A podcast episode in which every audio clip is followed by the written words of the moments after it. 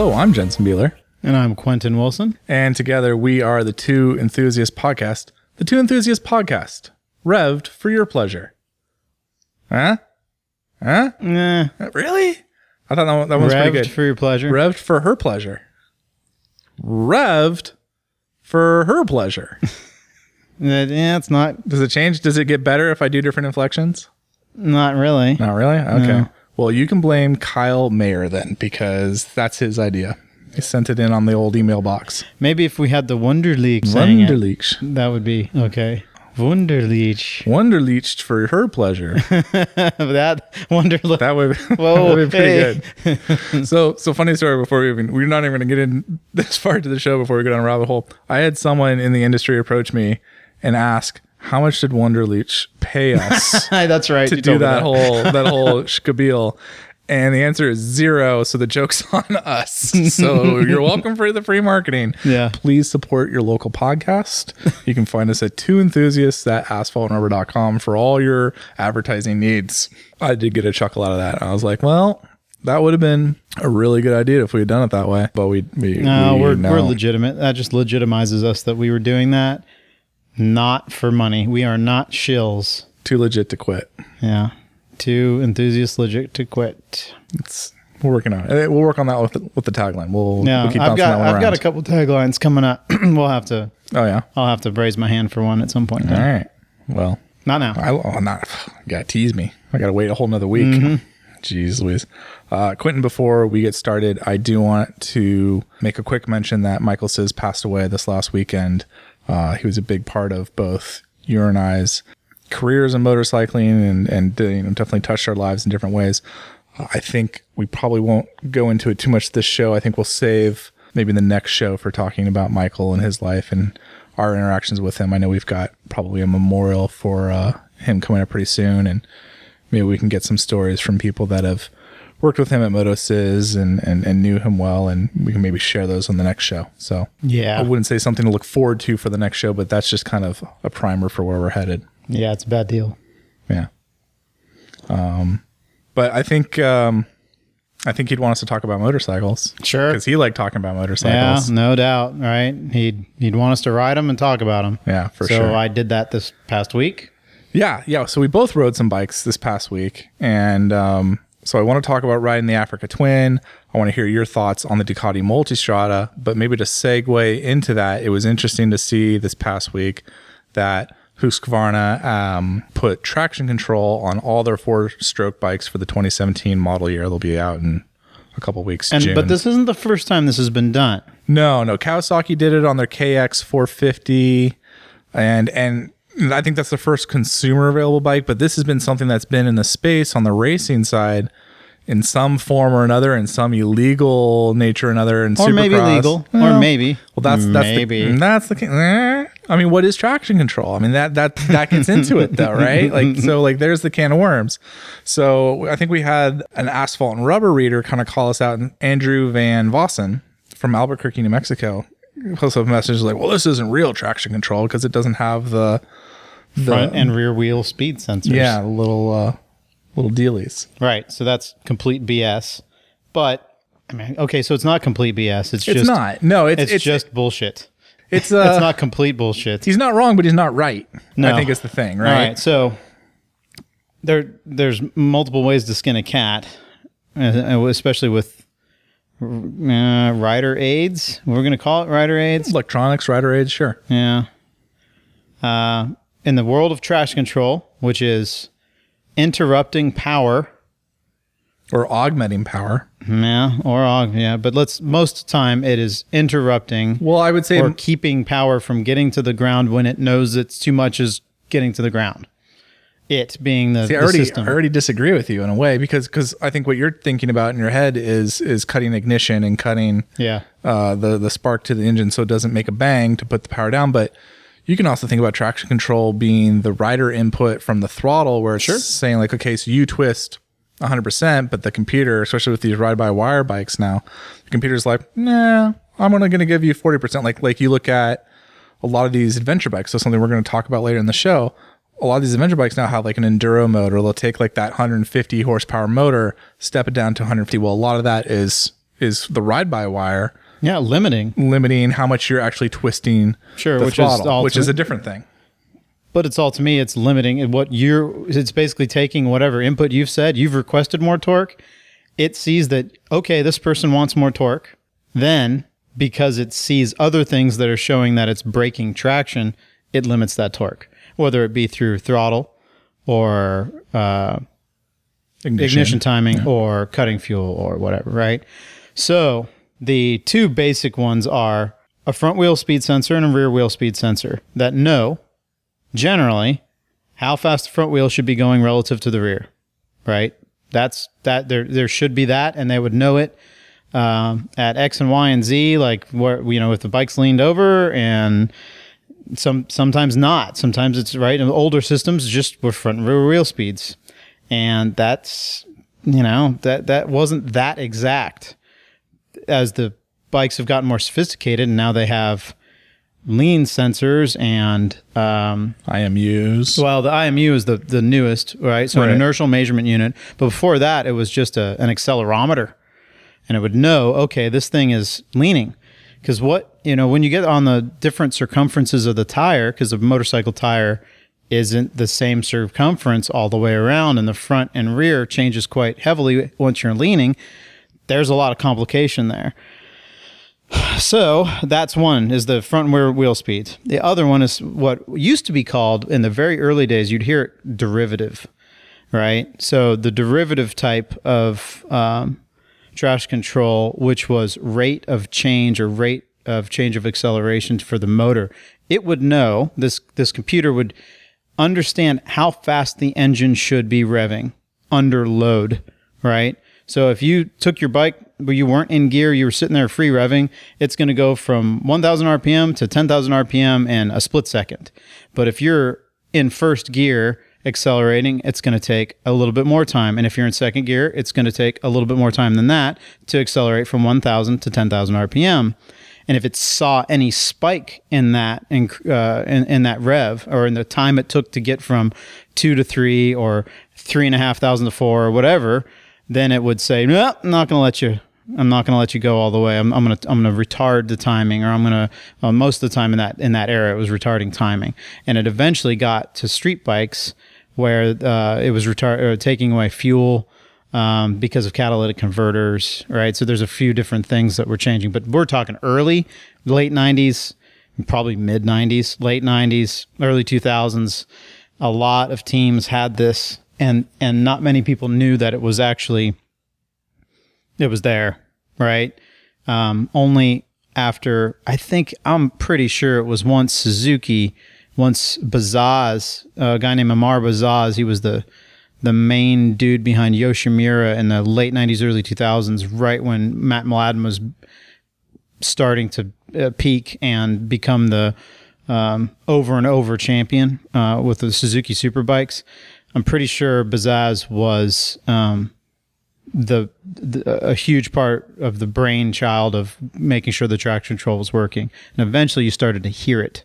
You would hear Matt going through a corner. If he was alone, you'd hear a right, and that that was when. But there was no solid proof, and there was this gray area of good old boy network of AMA, and people were denying that it was there. And oh, I don't know what you're talking about. There's no see, we don't have any wheel speed sensors. What, what, what, what? No, no traction control. So there was that for a really long time. I won't get into it too deeply, but I watched it from inside at Yamaha, um, and that was that. So I saw I saw what you could do with a with a derivative style.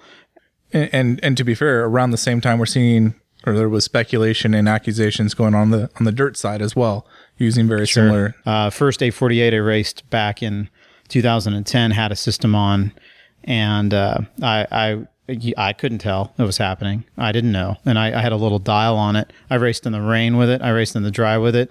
It was really good, right? I, I the person that had built it, Sage Wilkinson, was really good at what he did, and the bike worked really well. So I just knew it was on there.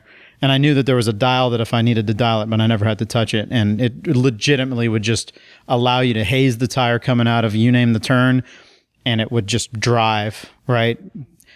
That- We could go down a rabbit hole with this from so much. It's so gnarly. But bottom line, those are the two types the front and rear wheel speed, computer figures it out and then limits it, or the computer sees uh, a spike in, in, in acceleration of the engine that's more than what it should be. Um, so that's what if the if these bikes don't have wheel speed sensors on the front, that's what they're using. Most likely, I could be wrong, and there might be some wholly different system that I'm not aware of, but uh, chances are that's what it is. And it works pretty damn well. You can get it pretty close, right? So on the dirt bike side, how much do they have to worry about lean? Their bikes are they're they're ripping and tearing all over the place, no matter what where they're leaned at, and the and the tire circumference they're in dirt. It's got to be a really interesting algorithm compared to the ones that are for street. I don't know what it could be, but Yeah, that was one of the things I kind of speculated in in the story, not knowing um, a terrible amount of engineering behind it, just knowing the general uh, engineering on how traction control and the broader strokes works. Because I think it would be a very different setup and a very different algorithm with very different goals than you would have for a street setup. Like a street setup, it's very much keeping the bike in in, in line, keeping the tire hooked up, not sliding, but dirt dirt riding is so much more steering with the rear and so much more about braking with the rear tire, steering with the rear tire, letting the rear tire drift around and move and let the bike move. That you know, I, I'd be very very curious to talk to to an electronics engineer or a data engineer, whoever is, or a rider. Or a I'd love rider. to talk to one of the riders that's especially that's- one that's been that can A Yeah. and B it for us. Oh, That'd be really interesting. I, I will add to what you were saying. I know the more sophisticated electric bike uh, programs had had a similar style. I don't think any of them would call it traction control, but torque torque control or torque limiter, um, using the same thing of okay, we can pull the we can extrapolate the rear rear wheel speed off the f- the front sprocket or on the uh, the motor shaft Yeah. or whatever you want to Yeah, call sure. that, and interpret how much wheel slippage is going on there and and what and that probably is simpler because you're only dealing with mainly no transmission. So no transmission and those systems are already set up like i remember so the mission motors guys the original mission motors effort out of san francisco which is now completely defunct. They wrote their traction control protocol while at the bonneville salt flats over a single night. Because they got on the salt and they realized hey like the bike spins a lot here. This isn't like a great uh surface to be running motorcycles on to be to be perfectly honest That's just the way everybody's everybody gets to salt flats and is confounded by this. Yeah, Right. yeah, I There's mean- so many subtleties to it that a lot of people don't realize. They're just like, oh no, we're just gonna go fast. Yeah, you just pin it, pin it and win it. Nope, you got Nope. altitude, you got, and the salt changes on like an hourly basis. It's a whole thing. So they wrote a traction control algorithm literally overnight. And they said one of the things that that benefited them was the fact that their system's so integrated already. They already the, the ECU is already knowing, um, and the battery management, the BMS, and all that stuff. They're they're already talking to each other on such a high level and at such a fast rate that it wasn't like you really needed to tack on a lot of extra stuff. It was just kind of software um, which I thought was really interesting from from just a kind of a geek perspective. Sure. Like the electric bikes kind of already have that hardware. That's it's a computer basically. So it's just can you write the code in time and can, and then, and then and is your code good enough? So that was always I thought really impressive. But we'll have to see what happens. I think it's cool that that Husqvarna is bringing it out for their four stroke bikes I, and I didn't read deep enough into it because, frankly, I saw that guy's comment and I had to dig into that guy's comment, being like, ah, yeah, it's not as sophisticated, but it's totally still traction control if it doesn't have speed sensors. So I didn't even. I think that distracted me. I didn't look at it. Does is Husqvarna? Is it mode changeable or uh, is it uh, different? Can you vary the levels? I can saw, vary the Well, I saw yeah. the switch, so it looked like it went up or down, and you can play with it. you can vary the levels. They have a launch control. Ah, cool. So uh, it sounds like I mean I know there's Supermoto the the FS 450 I think it's called. We don't technically get it in the US, but you- FS. it's, so they have the FEs and the FCs. So the F oh man, so so the FCs are the motocross bikes. The FEs are the enduro model bikes, and the FS is the four stroke supermoto, which you can get in Europe very easily, and to get it in America, you kind of have to like. I think you just have to pay cash. To be honest, I don't think like I think the dealers can order it, but it's not like something that's No, they're not going to bring it in unless. It's kind of like gray market-ish huh? from what I can understand on. I could be wrong, but that's my that was kind of my take on it. Like you won't see any husky dealers in the But you want one, like, don't you? Oh, I'd want one so bad. Oh my god. I would want one just on general principle. the more I see the yellow and blue and white bikes out there in general, and Oregon, I, I don't know what it is. Maybe it's just because it's Oregon, but it just seems like there's a There's a lot of people that like like the weirder bikes, the KTM's and the Husqvarnas. At least where I ride out in the middle of nowhere.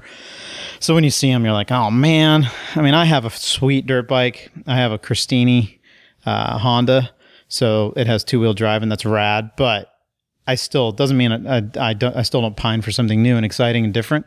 So when I see those bikes, they're just sexy and they look good. And I I know they're dressed up KTM's, but that There's some changes. Yeah, there's some Sure, subtle sure. changes. I, I I think it's fair to say they're dressed up KTM's, but they are not the exact same bike. no doubt. And I, I think that either way, it's cool and it's exciting to hear that they're they're pushing this limit because it's going to happen. And then you got the the luddites that are like, nah, I don't I don't want electronic controls. And sure enough, I I get it. I'm with them on a lot of the levels, especially in racing.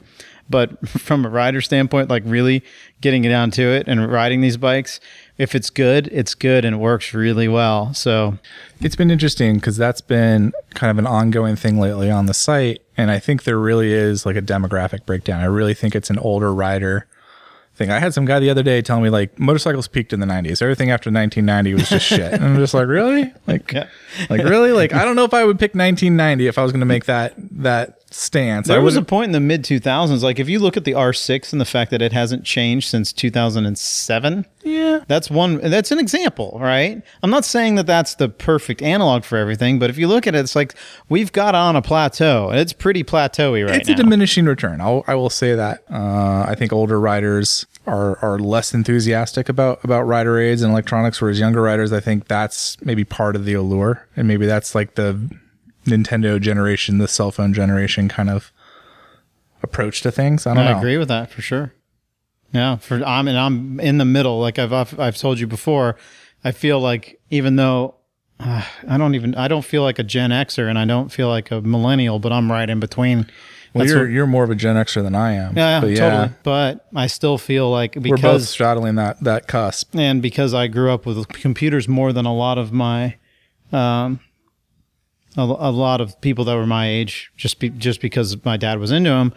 I was always around it, but I was always around PCs. I didn't even have a Nintendo, so right, I, I, I don't call myself Nintendo. But like you say, cell phone. Yeah, even me, I, I didn't have a cell phone until 2002, and all, a lot of my friends had them in the in the mid 90s. So I I'm kind of a, a late adopter. When I rode that bike, uh, I was talking about earlier, that 848 with the traction control, that was like really wicked. But then when I built my own 848, I didn't put it on there. I didn't. It's like I want to be able to ride my bike around on my own merit and skill, and I, there's something about that. That is that is that? I know what you're I know what you're trying to say. I just don't think merit and skill are the right words for it. that might not be it, but that's the Your way it own inputs. Yeah, and and that I feel that my inputs or our inputs as motorcyclists are more important than what the computer is telling it to do, and the the fact that somebody else wrote that algorithm to help you instead of you being the one. There is part of me that just doesn't like it. Whereas when I'm riding on a multistrada enduro in outer Prineville, Oregon, Central Oregon, and I'm alone and I'm on a bike that weighs 500 some odd pounds and I'm rapping along on a dirt road, I'm pretty stoked to have all those electronic controls. yeah, yeah, yeah. I mean, that's a good segue. Like, I definitely want to hear about your experience with the Multistrada Enduro because I haven't had a chance to hop on that bike yet. But I can tell you, you know, it was really interesting being out in Moab the last week riding the Africa Twin because Honda is making such a big deal with its uh, DCT, the dual clutch transmission.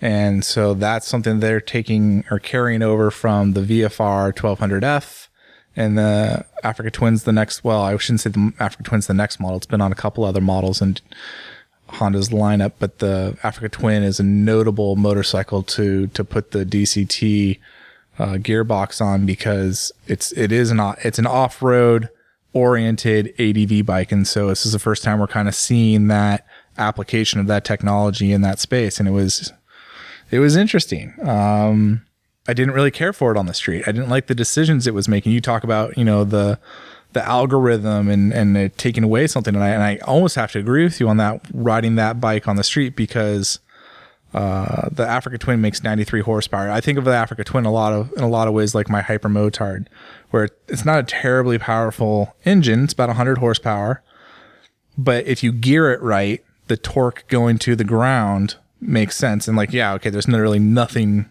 left in the bike after 100 miles an hour, but it's not a bike you're ever really going to go over 100 miles an hour with. And it's the same with the Hypermotard. That's a bike that's fun up to 60, 80 miles an hour. If you're going over 100 on it, it's the wrong bike for you. Uh, PIR is a horrible experience on a Hypermotard. The cart track in McMinnville is a really fun track for the Hypermotard. Um, and it's the same with the Africa Twin. So, you know, hopping off the DCT bike to the bike with the manual clutch, you know, standard transmission, hand levers, and everything. And you're like, oh, this bike's really fun to ride on the street. Oh, it's a lot peppier than I thought. But the reason there's that disconnect is because the DCT is trying to put you in sixth gear when you're going 35 miles an hour because it's just, I don't know, some Honda engineer thought that was a really good idea. And even if you pop it up all the way to the maximum sport mode, it's still kind of making kind of bad decisions for you. And you can manually tell it, you can manually override and hit the little finger switches to go down some gears or take the automatic transmission feature completely off and make it a, a, manual shifter, like kind of paddle shifting. It's not, there's no paddles. It's your fingers, it's your thumb and your index finger flicking the gears, but think of it like a paddle a, shifter. A lot, of people understand that from car world. From that, car world, yeah. yeah. Sure.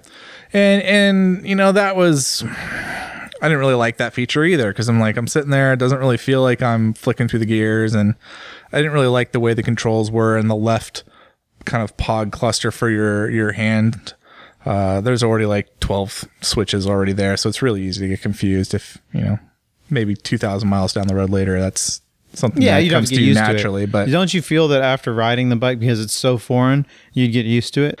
Maybe. I mean, you know, I spent two days on the damn thing and I still wasn't used to it. And to to to be fair, Honda does uh, sell a foot version, so you can get uh, like a foot shifter that'll do the exact same thing, and then I think that for me might click a little bit better because then it's just like the more modern quick shifters where you can go up and down gears and all you're doing is flicking your foot and it is that something thing. you could say if you bought the bike with the this uh, without the foot thing could you retrofit that yeah is yeah, that yeah, yeah, yeah, yeah okay uh, it doesn't come standard yeah yeah okay. Um, but it's a honda part okay. honda genuine part or because i could see that part. making the difference that right? could make the difference muscle memory and yeah, it's it, like it's like riding around with a a, a, a, upside down transmission, right?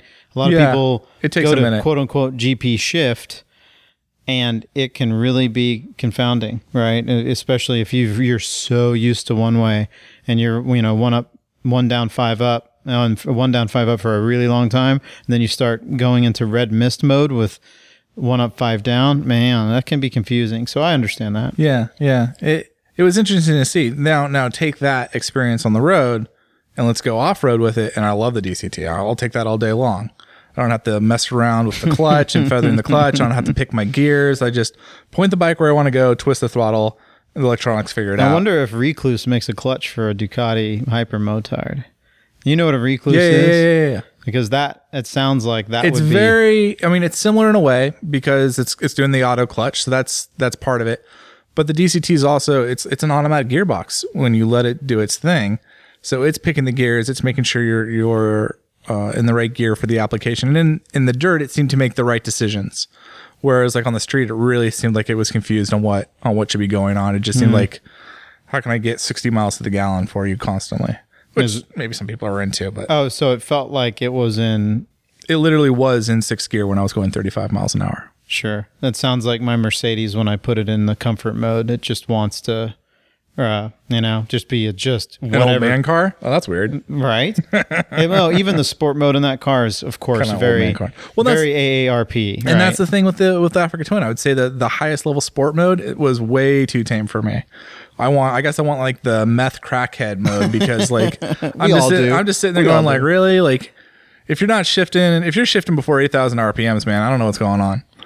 But it was it was interesting to see to see that in application. And like I walked away from that not really sure if I would want to buy because it's only a six hundred dollar option so it's it's reasonable now. It used to be like fifteen hundred dollars or more. So for six hundred bucks more so base model Africa Twin with a clutch lever and gears uh, thirteen grand. With the DCT it's thirteen six. It's like man I don't know. I don't know what I what I would do. Probably still go with the manual? Totally. I would too. Yeah. Yeah just because, yeah. Go to what you know. Let them perfect. Sounds like they might need to do a little perfecting it. It should, but you know what? It's going to be software changes. It probably will come down the that's pike. That's true. That would be interesting. But I don't think I don't think they see it as a problem. I think I'm sure the they don't until the numbers aren't there because people complain about it, right? And of course we'll they'll have to react. It's the same way when the Ducati Multistrada came out in 2010, there was a really uh, intrusive ABS um, uh, algorithm in it. So, I mean, the ABS would uh, uh, activate very easily. And it was a safety thing. I think they were like, "Oh, we're gonna just see how this goes." And then when enough people complained that the ABS would would come on like really quickly, um, they then changed it. I liked it. It actually worked really well uh, for me. But you know, I I was on Road Road America on uh, one of the sales reps multistradas. You know, threshold breaking into turn five at Road America is gnarly, and it would come on and it was just superb. It would it would get the thing hauled down. You'd feel the brrr in the lever, and it would do all the right things and allow me to to brake where I wanted to brake. And I loved it, but then they changed the algorithm, and then it was eh, it's still fine, right? I- but I was okay with that. I wasn't freaked out by it. A lot of people are when they feel that thing, whatever you know, the pulsing. So same type of thing with this, where they might they're gonna change it up, right? Honda is way more conservative. I was gonna say it's way more conservative. I don't think they're gonna really view it as a problem. Maybe maybe feedback from owners will will change it, but I don't really. Did any of the other journos happening. say anything, or did were Oh you, yeah, yeah. Well, I mean, I was with Jamie Robinson from Moto Geo, and there was something wrong with his bike because man, that front wheel was in the loosen air. up behind the bars? There, his front wheel is in the air every time. I think. I think Yeah. they. I think they filled it with he helium has or something. that problem um, on a lot of the bikes that he rides for some reason. Yeah, that's funny because they put him on. But it was funny. I mean, this is this is I'm making a joke out of it, but it, it's actually a really good example because they put him on the man. They had two DCT bikes, one manual bike. They put Jamie on the manual bike first, and we're doing the road section. And of course, every stop we do, he's popping a wheelie and or Hal having a good laugh at it. But then, like you know, I try I try and do one too, and then like, um, oh, I can't get the front wheel up with the DCT because I don't have the clutch to pop the transmission, and there's not enough power here, and Aww. And so, just so you guys know, because if you don't know who Jamie Robinson is, he he runs something called Moto Geo. It's Yeah. his personal. Uh, he does like um he we were actually talking in the car on like what his focus is and his whole thing is to get people enthusiastic about motorcycles get people on motorcycles and show good times on motorcycles. Yeah. and he works a lot with ducati and Alpinestars and honda is obviously something he's doing something with and he makes these really cool 10 15 minute videos. Go check it out. It's on youtube. And- super cool You guy. should also know this guy was a a Grand Prix level 250 racer back when it was 252 strokes. and Isle of Man TT Yeah, Or- and, and it, yeah. he he did the Isle of Man TT uh, like in 2007. he was John McGuinness's teammate he was he was like a I think he won fastest newcomer or something like that, right? He did. Wouldn't he- surprise me. There I was some that for certain, accolade that he got. Really, so he is a hall asser extraordinaire, and if you call him a journalist, he gets really angry because he hates yeah. journalists. he's not he's not I wouldn't want to say he hates journalists. no, he, does, he uh, doesn't. He he, he knows well. that he's not there to be this objective. This was good and this was bad, and I'm going to you know extrude out these details on He this just wants to motorcycle. tell you how much fun he's having He's just how much fun. bikes. Yeah. he's an enthusiastic dude. It's he knows he's on the media entertainment side. He does a fantastic job. Great, great guy. Like I like. I really enjoyed riding with him over the week. Always do. Yeah, that's awesome. I'm glad you were able to see it because it's an interesting juxtaposition to a, a bunch of the other journalists that are there that are kind of. I'm sure there'd be some milk toasty people that aren't really they're they're there to do what you were doing, right? Just which is evaluate and Right. I mean, so here's a great example, right? We, the we had Honda gave us really small groups of journalists on on the bikes. We're doing waves of three, which means there's three journalists. Uh, we did a street day, and then we did a dirt day the next day. And so there's like And this is in Moab. this is in Moab, and so like you know, at any one point in time, there's like six or nine or six journalists in in various stages of coming to Moab and leaving Moab and riding to Moab. But we're only three at a time in our groups of riding. So it's m- me, Jamie, and Kit Palmer from Cycle News. So I think you've got a pretty good spectrum of like old school motorcycle journalism and Kit and Cycle News, new school online journalism with me and Asphalt and Rubber, and then Jamie with new media, entertainment, Yeah. you know, in that mix, social media influencer, which is something we were talking about before the show. Um, so there's a good kind of mix of people there, and we had a really fun time uh, riding together, and all all of us got along great, and um, we went on some gnarly gnarly off road stuff, so that was cool too. So, were, did you feel confident uh, in the off-road stuff? So for me, uh, I mean, I was definitely the weakest guy in the group. It's called Asphalt and Rubber for a reason. But apparently the wave before us was super weak because they were just doing gravel roads and fire trails because those they, they were dropping bikes in the parking lot kind of thing. Yeah. And we went. I mean, for my personal level, I was at the height of it. I was I was at the max. I was probably doing stuff that was something I wouldn't have done on my own because the margin of error and the risk would be too high. If I got if I fell over in the middle of Moab by myself, I probably would have died, kind of thing. So was it more extreme than when we went up and over Mount Hood and then did all that Yeah. stuff? Oh yeah. Okay. So at one point, it was really funny because like our tour guide's like this awesome, awesome dude, and I wish I could remember the name of his group to to give him a plug. But um, you know, he comes up to this this little spot, and like we kind of talked about it before we got there, and it's basically just this twelve foot drop. And it, and you look at it and it looks like it's just a cliff 12 feet down. But the reality is like there's there's enough of an angle that it's still yeah, like sure. you're not really It's falling. a trick of the eye. Yeah. A little bit. Yeah. But still it's a pucker factor too. Oh man, and he he just kind of like gets off his bike, and I thought we were all gonna dismount and and go like sight it out and and talk about like the way down. And it's because like he stops and he kind of looks at it, and he just comes like before I can even like get my kickstand down, he's like, "All right, let's go, just follow me." And I'm like, and I see him go, and I just see him just go out of nowhere. I have no idea where he went, and I see Jamie go right behind him, just just dead for all I know. And I'm like, all right. This is either going to be a collection of bikes at the bottom of this, or we're going to be fine. But um, you know, we did it, and it was cool. Um, and then there was a couple step ups that I think one of them was like six feet up. It was pretty gnarly. Yeah. Uh, not my bike, but someone else's did fall there. And then a couple other ones that weren't as bad, but it was. I mean, it was pushing my limits, and it was really cool to that is amazing that Honda that. was doing that. and that's the thing, That's right? so cool. So I don't know. We, uh, I don't think it had anything to do with me. I think Kit and Jamie were good enough riders that they thought like, all right, we'll take these guys on some of the more gnarly stuff. And I don't know what the groups behind You're us very did. fortunate to be able to get to be in the position to be able to do that. I mean that's it such a super rad cool. thing. It was super cool. And we were riding with um, Johnny Campbell, eleven time Baja winner, I believe. Look, this guy is like epic rad. Yeah, and so he's just making it like that's the other thing too. So he's on an Africa Twin, and then it's the three journalists on the Africa Twin, and all the other Honda guys that were with us. Um, Jeff Tigert, who raced at Pikes Peak. Yep. you might have been there when you were there. oh yeah. Uh, super cool dude. You know, he's there, and they're all in like CRF 250s and 650s, and like oh really? So they're not yeah. they're not on the big see, bikes, on sure, the little bikes because there's only so many of them Yeah, in the USA. totally.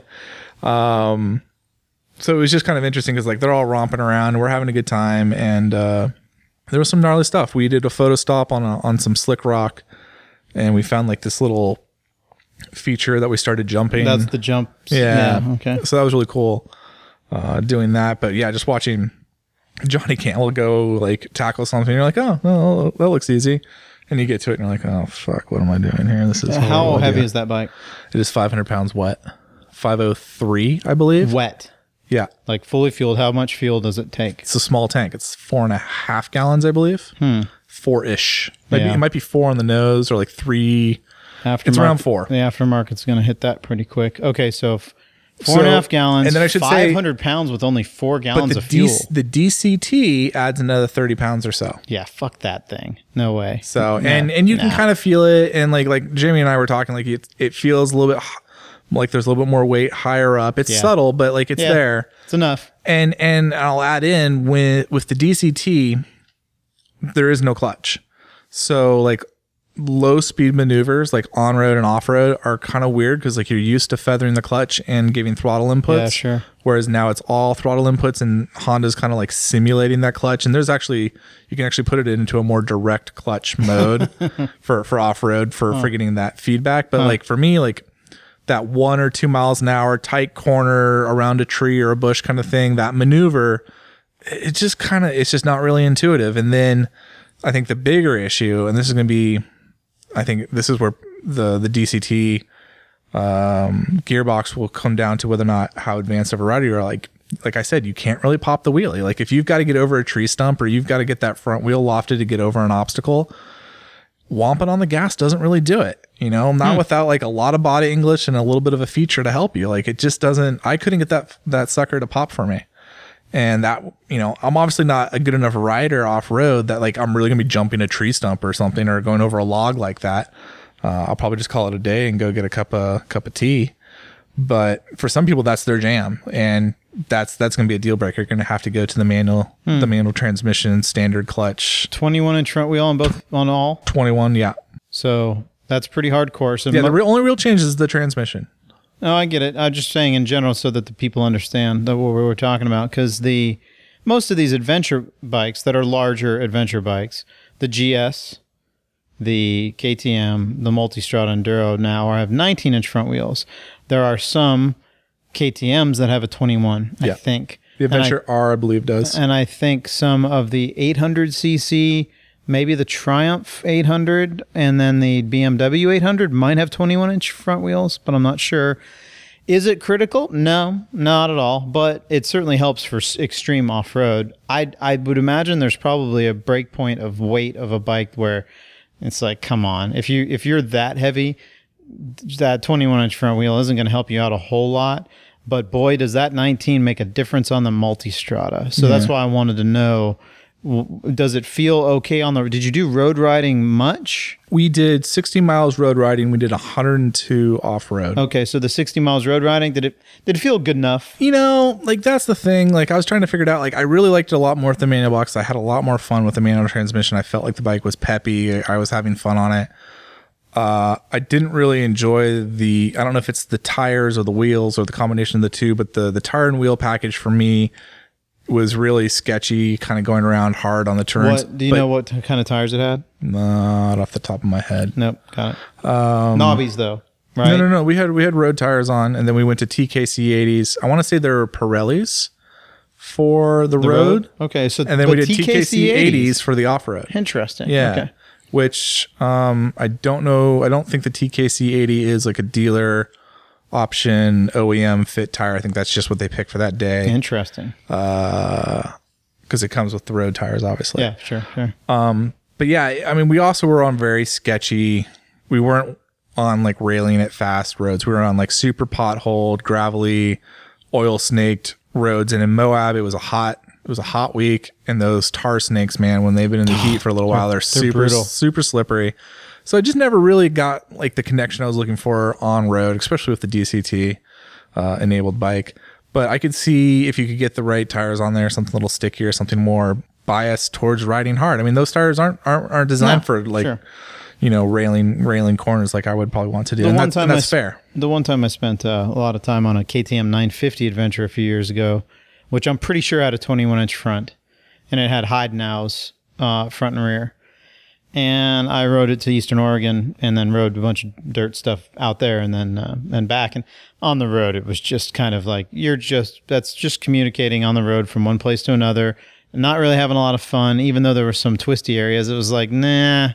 Nah, I, You're I mean, it wasn't. It just wasn't going to be fun. But You're boy, connecting it- roads to your next off road adventure. Exactly. Once you got off road, it was like, holy shit, that's amazing to go from that. Because I spent a lot of time before that on my ST2 going all over the place off road, uh, just on dirt roads, though, right? Fire roads anywhere.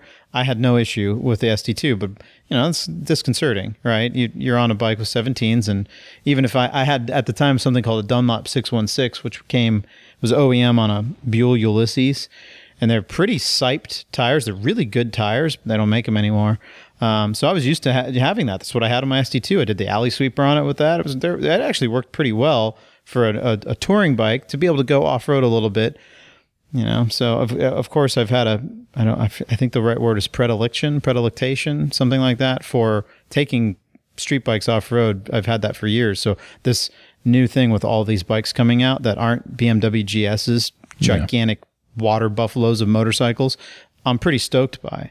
So on the enduro side with the Ducati, Yeah, because that's what I want to hear about. Okay, well that's so let's chat. So what what happened was I had the opportunity to go to Bend to go I had to go deliver a bike and pick up a bike in Bend. And I was able to say, "Hey, that bike, the Multistrada Enduro we had just got last week, they get shipped with street tires." But there is a situation where Ducati was shipping also these off-road tires, which are Pirellis, and they're they're bespoke to the bike apparently. And they ship them. f- Uh, I, I don't know what the story is. I don't think every bike gets them, but they shipped a couple sets to each dealer. So we spooned them on right off the bat because they look wicked, right? I mean, that's the main thing is that you get the bike with all the knobbies and it just makes a completely different style.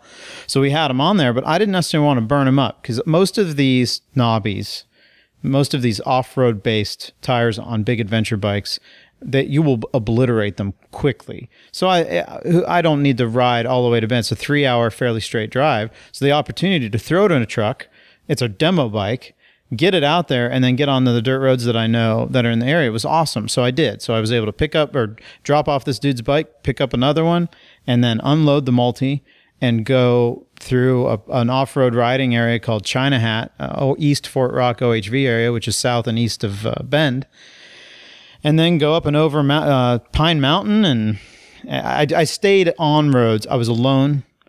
Um, I, I had the bags on. I had those tires. I didn't even check tire pressures. I'm pretty sure they were high, but I just rode it. Just wanted to see what it was like. I left all the modes as they are. I didn't screw around with any of the minutia of in the mode. So on a multistrada, you can go in and I could set the suspension tighter or looser if I wanted, or I could set the traction control more or less if I Is it wanted. electric? Is electronic suspension? Yes, Okay. Skyhook. Okay, So okay, same okay, okay. type of Skyhook.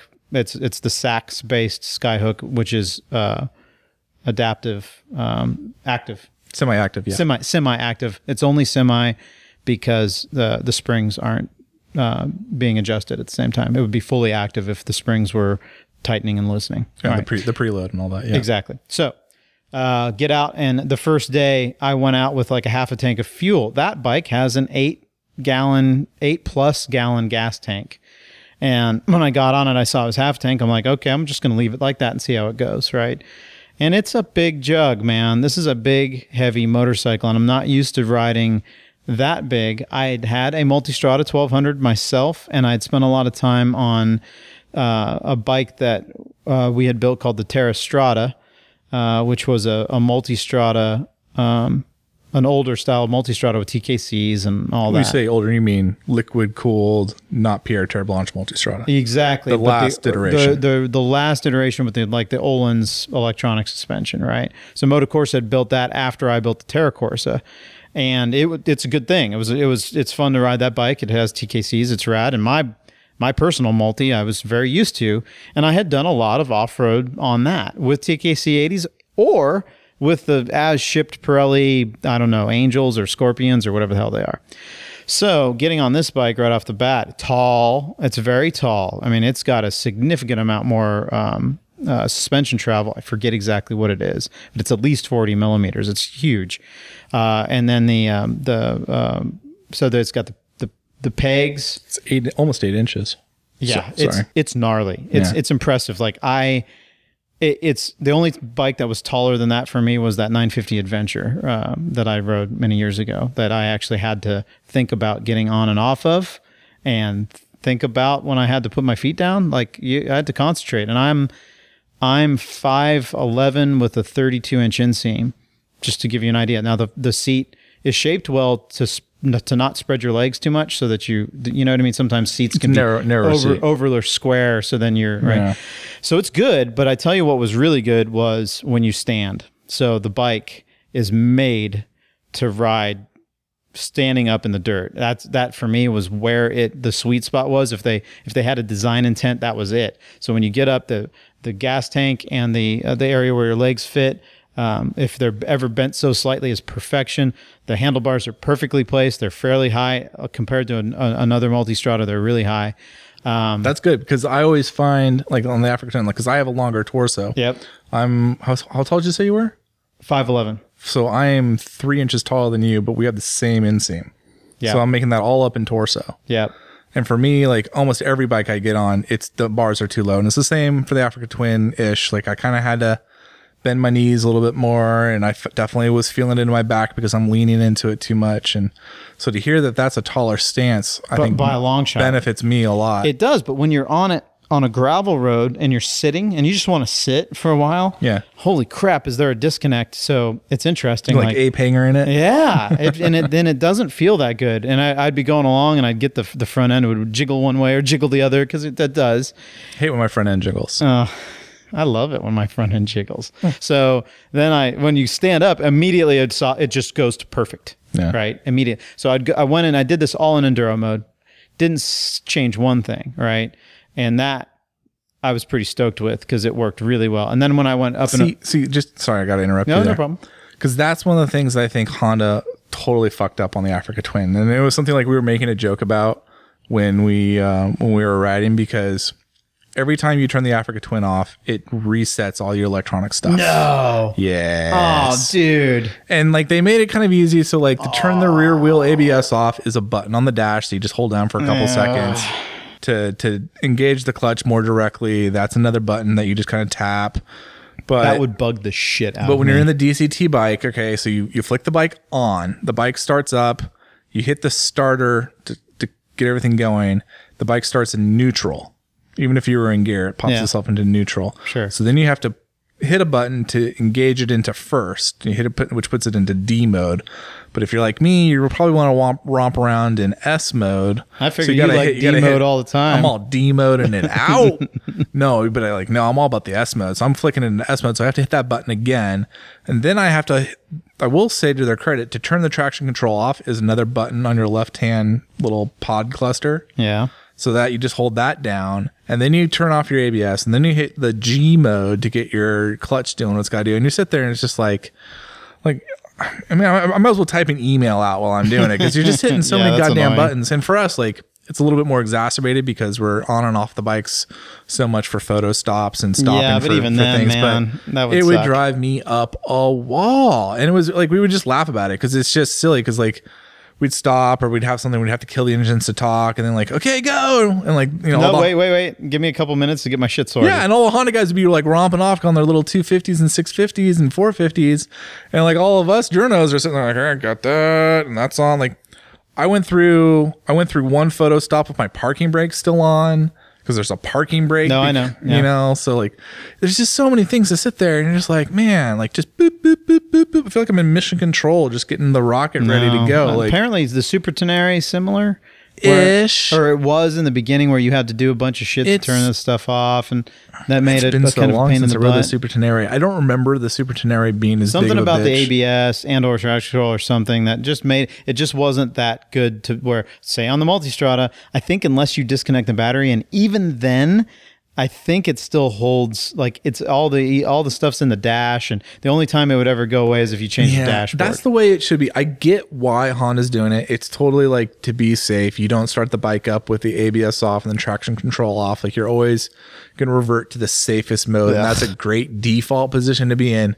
But I wish, I want to say the BMW does this. If you have fucking BMW with all their stupid tack on stuff, but I want to say the Enduro Pro module that you connect like under the seat allows you not to put up with that nonsense. And their whole idea was, well, you're a big enough idiot to plug this thing in under the seat. So you take on all responsibility Yeah. for that. Otherwise, yeah, we're going to go back to nanny mode every single time.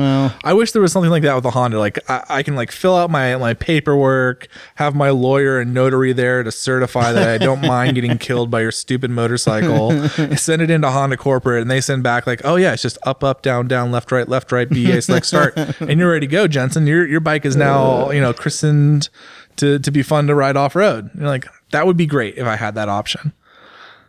That you I just, just I just really got wound up I that. know But you did. You just- I went back to Moab and I remember being in the heat, just being frustrated about it. and you went full Nintendo generation there with your left Contra. right left right up Yeah. down. Why? Yeah. Wasn't that like Legends of Zelda? No, it's Contra.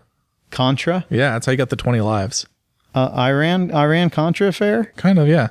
You know, I never actually thought about it that way. That probably was kind of what that was about. Was Oliver North in that video Uh-huh. game? That was a fun game. Was though. he crying in the in, on the stand?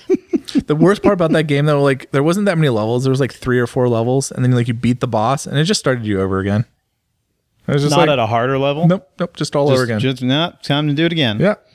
All right. Well, Sorry, sorry to no, interrupt you. no, no. Ducati, Ducati this is how we superior through electronic the rabbit system. holes, man. This is the, this is entertainment.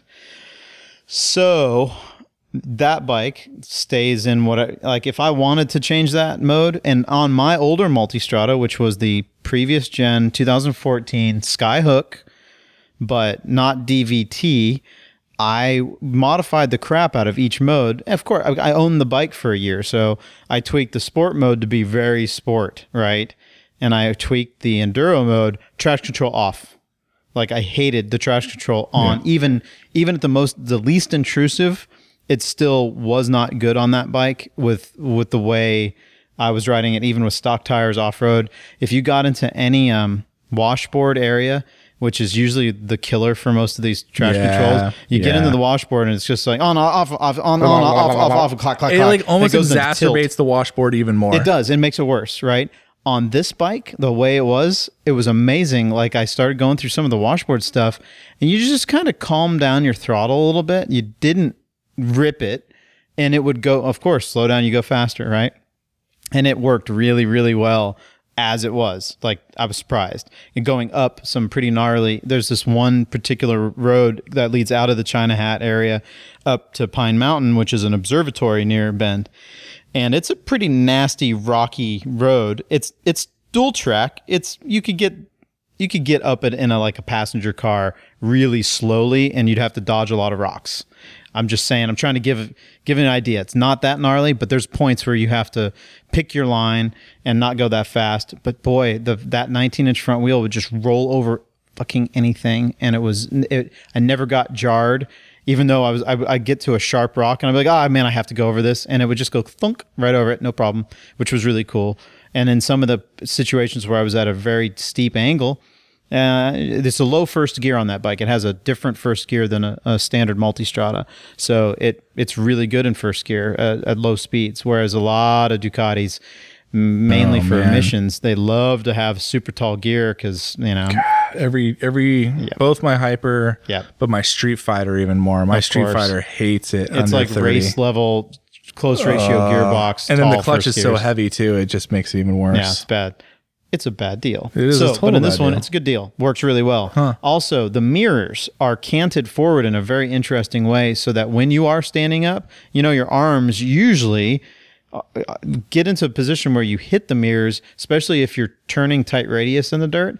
And these mirrors are made forward. They go forward before they they they go back. It's hard to explain it, but bottom line is when you're standing on the bike and you're maneuvering around, you, your arm, your forearms don't hit the mirrors when you're at lock, which is really cool. That's it's a very subtle thing, but it, it's it's of note for that. Whereas on my other multistrada, I would hit them all the time, sometimes causing them to go loose. So that was really cool. Um, once it burned down fuel, it was good uh, as far as weight. I, I mean, it's a big bike, and a lot of people need to understand that these bikes are compromises on a pretty high level. All of them. Uh, the GS, I can't imagine how heavy a GS Adventure is, fully fueled. I, I would. We'll have to look it up.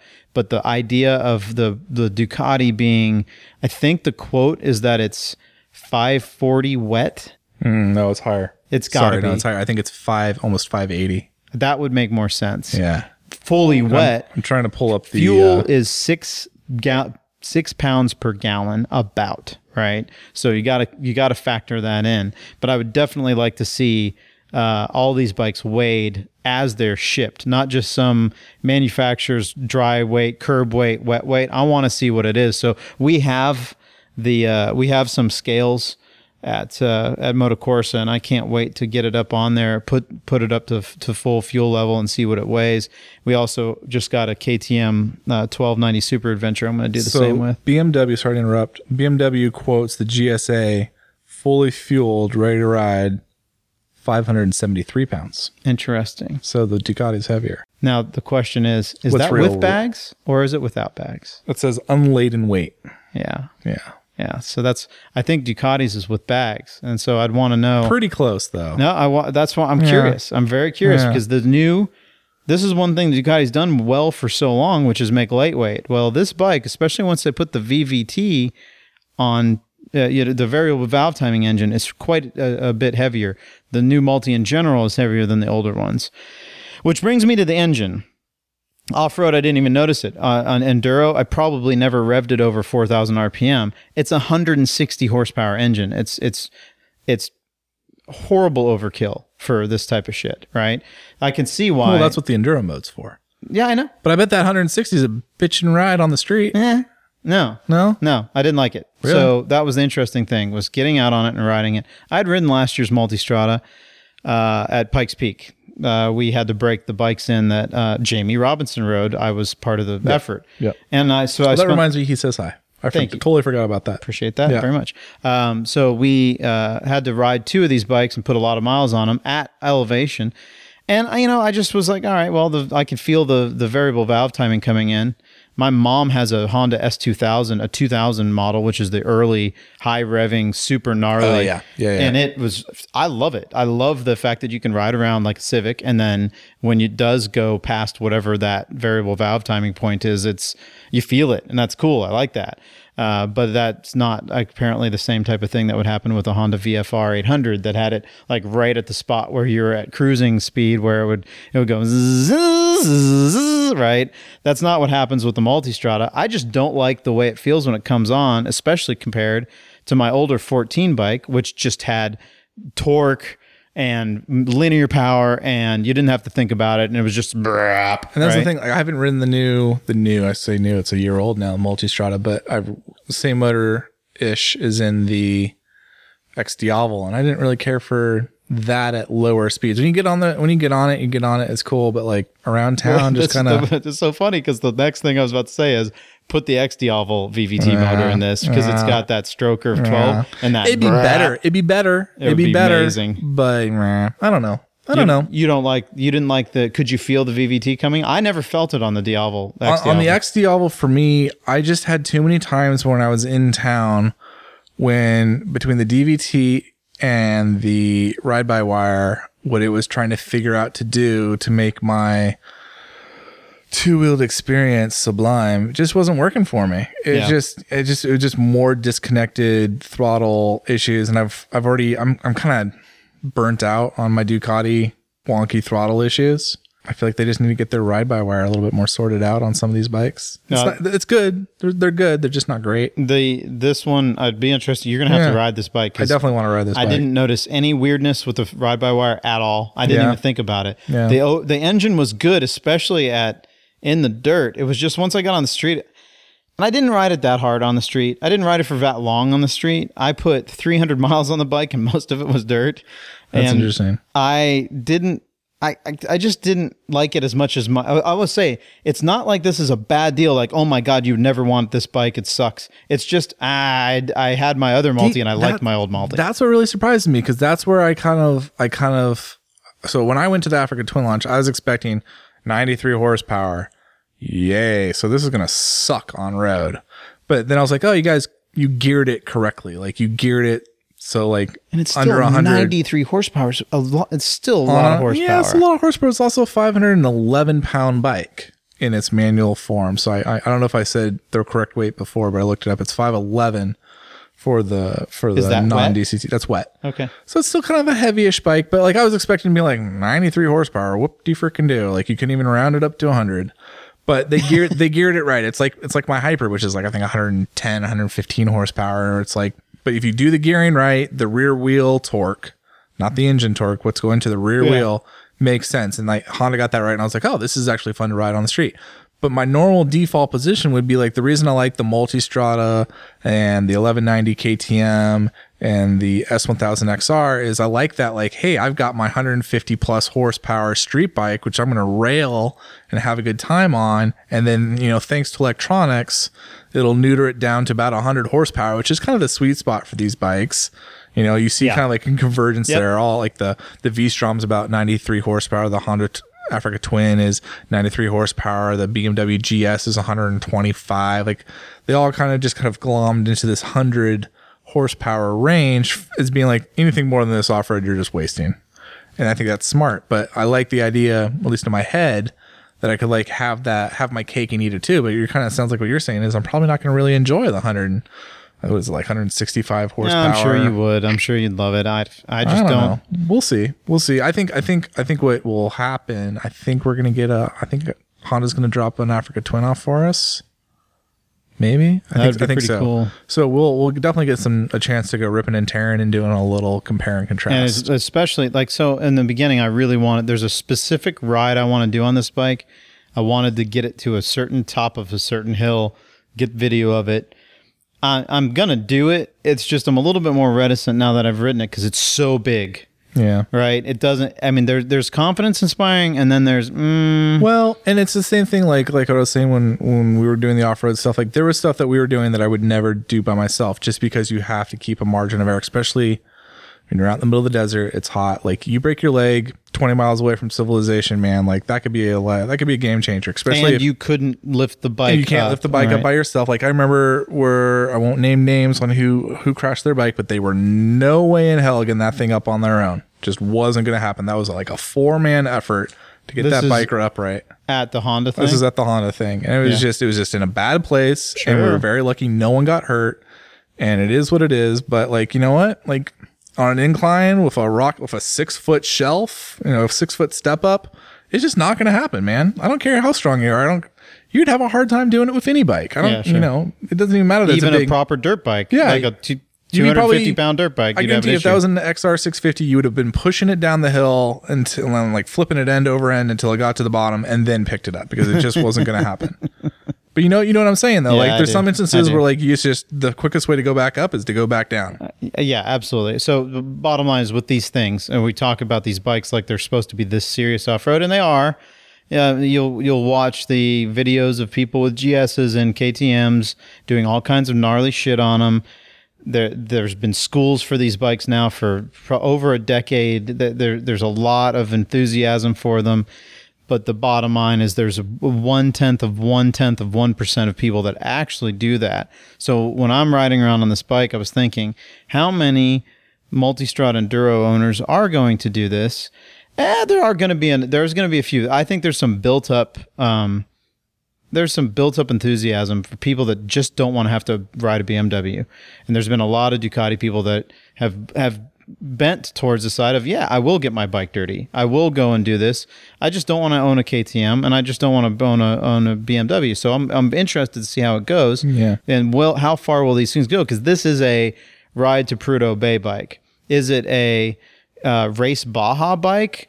Well, for the first time ever, I could say that you, I actually would. It, you could prep a bike, this bike, to do that if you wanted to. It would probably not do well. I'm just saying that this bike actually could, whereas an old Multistrada, uh, fuck no. Old right? right? no, no. Yeah, you're right. But you could also do the Baja on a KTM. You could do the No, Baja on the, and, the, and GSA the if you wanted. would be better, and the GS would work. and I think the Africa Twin you got to throw in there. Africa Twin I thought was very. It's probably the most competent off road adventure bike I've Ah, been on. I'm very so that's Yeah. what I, I was meaning to say when I was talking about the Multistrada. I was like, and that I'd be not reticent, but I, I'll be. I, I'm yeah reticent to go do the things that I really want to do on it. Whereas on the Honda, it sounds like it's like time to rip and tear. Let's get some video. well, and here's the thing, right? How much is that Multistrada? This okay, so that's the that is the glaring thing. I'm riding along thinking this is not my $24,000. I think it's Right. 24, 23 out the door $24,000 motorcycle. It's not mine. You can get two Africa Twins almost for the price of a Multistrada enduro. That's interesting. Yeah, it is interesting. And then like tip that Multistrada over, and how much does that cost? Versus tip my Honda over, and how much does that cost? I don't know, dude. So here, here's one thing I'll say for the multi: the bags are Touratech as shipped. They're they're not just the cheap plastic BMW Vario and KTM cheesy fucking plastic. They are legit, hard, welded together aluminum. Yeah, that's not the thickest gauge. That wasn't the thickest gauge. I was No, gonna say, like, I feel like I could put a dent in those pretty but, good. But at least they're that, so there's structure there. And then Yeah. on the the Yeah. sides of the fairing, uh, this bike didn't even have the the crash guards yet because they're not available yet. They're coming soon. It's a big old aluminum thing instead of plastic. Uh, what, that- are the handguards still plastic? Yes, that would be. So there's a couple things you'd have to do, which is as you would with any of one of these adventure bikes, is add uh, engine protection, uh, fairing protection, fuel tank protection. Right. The G uh, the GSs the GSAs I think just come with it. The KTM 950 or sorry 1290 I'm pretty sure the Super Adventure comes with it, but the the Multistrada you'd have to add, and then um, the the hand guards for sure they're plastic and they would have to be bolstered. But I did that on my multi, and shoot, I did that on my Street Fighter. I added uh, hand protection with that has a metal insert Yeah, because my, it my is a, Hyper's got legit hand and it's protection a, too. it's Yeah. well worth it to have that for It sure. is. It is. Um, because I remember, I think I had one of those tip overs on the Hyper off road that was just like the slow mo, er, Yeah. Er, er, and it broke the plastic thing like that. And we had that guy on the alley sweeper. I don't even want to get into the story, but the Hyper ended up on its side again, and the with the metal ones, and it was no big deal. Not at all. So Yeah. it's worth it for sure to to get those changes. But um, so so here's the question because I think we need to wrap this up. Okay. Would you would you buy a Multistrada enduro? Would you Yeah. would you spend twenty four grand on it? Sure. If I had the means and I was doing, if I, if, was, I mean, if I was what? in the market and I, you had to say, pick one of these, I would absolutely buy it. Would I want to ride a KTM, the, one of the, the lighter, smaller ones off Feel like road? the eleven ninety, or you want to go the 1190, whatever one that's more geared for off road. If it had R, a the Adventure R. 21 inch front wheel or something like that, I would want to ride that. I would want to ride the Honda. The Honda out of all of them, I am a Honda CRF 250X owner. Uh, as I mentioned earlier in the show, it has a Christini kit on it, so I'm very stoked by that. But it's the, the Honda, the base Honda is one of the reasons why I bought it. Um, I have an XR 650L.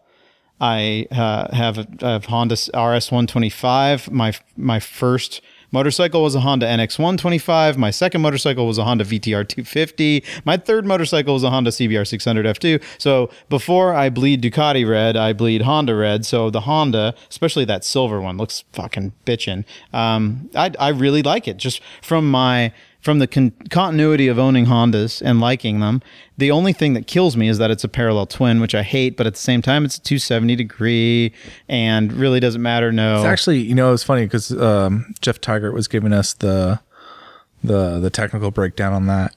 how small it is. It's small, and there's some pretty trick things in there. They were really proud of the the water pump, which is all internal, and The single cam. It's a, Yeah. it's it's just like my Yeah. CRF or a lot of the CRFs. They have that cool single cam setup. Yep. It's a really neat thing. So, the there- simplicity is good. There's some cool things that they did, you know, and and I hear what you're saying about the parallel twin, but like that wasn't really my issue. With yeah, the it's not a deal breaker at all for me. No, That's no. just an annoyance for me. But I so yes, I would love to ride one of those because I would think about it, uh, and it is more at the price point of what I could afford and or own at this stage. I had the Multistrada, frankly, because I work for Ducati.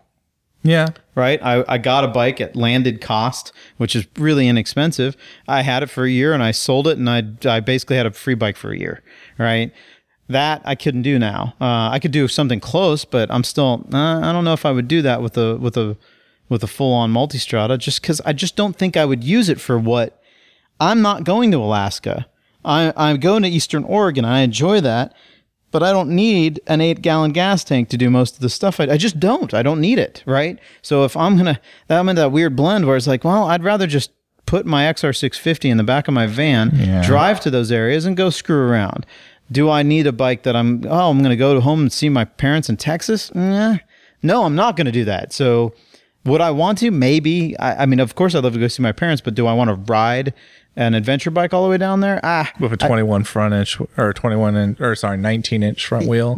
maybe. I mean, I, I- I'm just saying that's in I my. hear what you're uh, saying. I hear you're saying. It, it the the the thing is is like we went from having a toolbox that just had like a hammer and a saw and a level to now it's like a toolbox with like an impact hammer and a regular hammer and a claw hammer and then there's like a rotary saw, a hand saw, and a Dremel and you know you got this level and a laser thing and you know um Is it a jack of all trades and master of none? No, I wouldn't say it's that bad, but it, it it's it's not necessarily for me doing what I want to do. It's not. But if somebody said I want a big adventure bike, I would absolutely look at this just as much as you would look at a GS.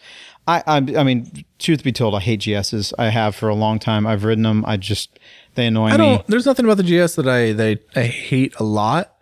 Um, it's just for me like it's that thing when, when I'm on the road and I'm going only have 125 horsepower and I'm just kind of like, man, this bike's big, it's heavy, it's kind of underpowered. Hmm. You know, it does a lot of things really well, but it's it's the benchmark, and it's now everyone's out there gunning for it, and you know we're seeing some really good executions. And I'd be very, I think, to be honest, I think BMW's got to look at their design and come up with something big in the next year or two. I think all of them have to look at that next step blower, which is what the Honda is. Just just a little bit less uh, than than some of the big adventures because there's people that want them but don't necessarily need that gigantor version. So that's why the 800s have done well for the Triumph and the and the Well, BMW, that's the thing. There's right? there's like a middleweight segment that's starting to pan out. We're starting to see some some movement in smaller displacements. There's a really good chance we'll see a 250 rally type bike later this year. Um, I think Honda will eventually commercialize that 450 for for mere mortals to own. You're talking about like the Dakar bike. Yeah, because right now you have to be basically a privateer racer to be able to get Yeah, your hands sure. on one of those. Um, contrary to what you may have read on the internet. Um, so it's interesting. Oh, I know I should mention. I totally glanced over this. I got to Honda was nice enough to have like all their kind of adventure ish bikes out there at the at the launch for us. So I rode the CB 500X, the NC 700X, and the totally gonna mess it up. VF. It's not a VFR 1200X, is it? The one with the V4 engine. The one with the V4 engine. Yeah. I totally I'm blanking on the the Honda name. It's the Cross Tour in Europe. That bike I actually liked uh, quite Really? quite a bit. N- I- it is not an off road bike. It's like a, Oh, a- yeah. it- you'd be very generous to calling it a 9010, Yeah. but it is a poor man's multistrada. Like you just want a comfy bike that's big and you can haul your stuff and go two up and have fun ripping and tearing on the road. That's an awesome bike for it, and it's cheap, and you can get it with the DCT on it if you want. Is it cheap? What are we calling cheap? Oh, you're gonna make me look up. I don't think. Do we even have pricing in the U.S.? I'd have to go. I'd have to go Is it searching is for it available in the U.S.? They're bringing it to the U.S. That's why they had it there. It, this is hmm. That's interesting. It has not been available in the okay, U.S. that's what I thought. Yeah, Because the V, it's a V4. It's the same V4 that's in the the. the VFR. VFR. So that's the thing, and that was like I think that that for me, it's the same chassis, it's the same engine, obviously different suspension and different components and fairings and blah blah blah. And the blah, blah. engine's rad, right? Because it's And that was the awesome thing, like V4. it, it kind of sucked in the VFR. I think, especially because like you looked where the VFR has been and where it's going to, and you're like, I feel like each generation of the VFR, Honda just keeps fucking it up more and more and more. it's true. you know, Yeah. that's been the feedback from the owners, and I think Honda kind of knows it. But like in an adventure sport, I'm kind of using that term use loosely here. It works really well. It's a peppy engine. It's fun to ride. Yeah, it's big, but you expect an adventure bike to be big and heavy, so you don't get kind of like your panties in a bunch when like your s- sport tour is like this big pig of a of a bike. Like it, it meets the expectations well, and it, and it and it is a good package. So I like that a lot. The NC uh, 700X and the uh, the CB 500X kind of bl- didn't really blow my hair back. I mean, I, I, I couldn't tell you why you would buy one and not the other. That's a those are bad parallel twins. oh man, I mean they couldn't even I couldn't even get them over 100 miles an hour, even on the downhill. Like you just there's just not a lot going on there. They're they're cheap bikes. I'm sure you could just put some armor on them and just put some knobbies and not feel bad about when it fell over and just tear it up. But for me, I was just like, Wouldn't be any fun. That's ha- the way I feel I'd not have any fun on them. That's the way I feel about a lot of these middleweight, like riding the BMW 800.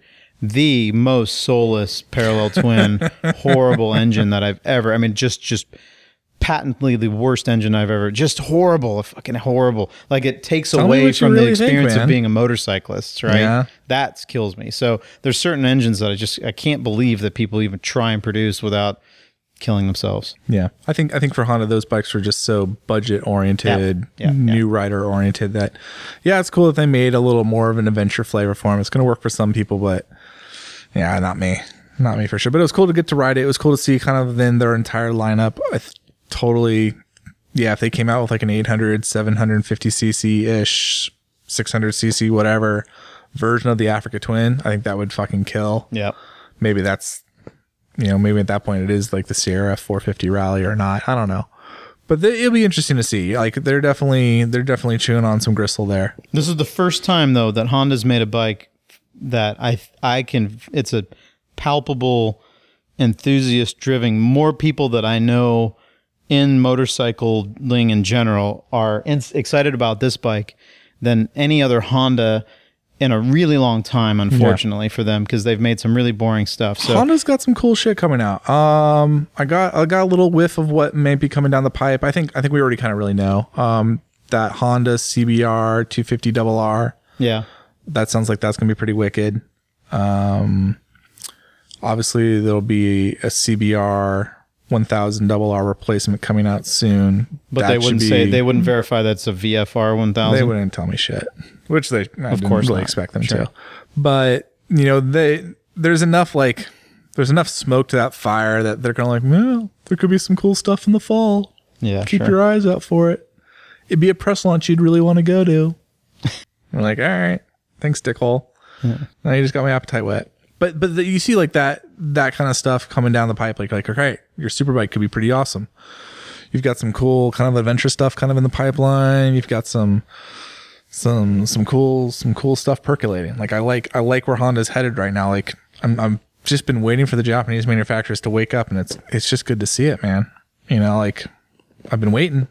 Did you see by any chance the so every year at like one of the all Japan championship dirt bike races, they usually will bring out the like the next year's Honda. Yeah, And there was a there was some spy photos of this one and it, it like it didn't have the air forks and, and it went back to having spring forks and there was some really interesting little details on it and I, it just gets you all like giddy because that's kind of the way that's just neat because you're looking at stuff that it's being developed Yeah. and they kind of have it out there even though they might just take it back into their hole and and shove it away and you'll never see Yeah. it again but just the idea that they take that stuff out there is kind of cool I like that. I like that. Keeps and then for the longest time, a lot of the VFR, well, RVFs that were going the Suzuka 8 hour. Suzuka 8 hour used to be such a big deal because basically. I think I'm going this year. Oh, dude, I hate you. I think this is gonna be a good year. I can't I can't name any names Nicky Hayden who would be there. Yeah. Um, yeah. but it sounds like it's gonna be cool. yeah. Well, either way, that's that's an amazing thing because that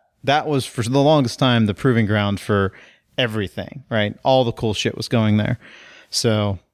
Of recently, it's just been four cylinder, inline four cylinder, right? But you know, you'd see trickle down of cool trick stuff, and hopefully, it'll get back to that point. Hopefully. We shall see. All right, ready to ready to wrap this up.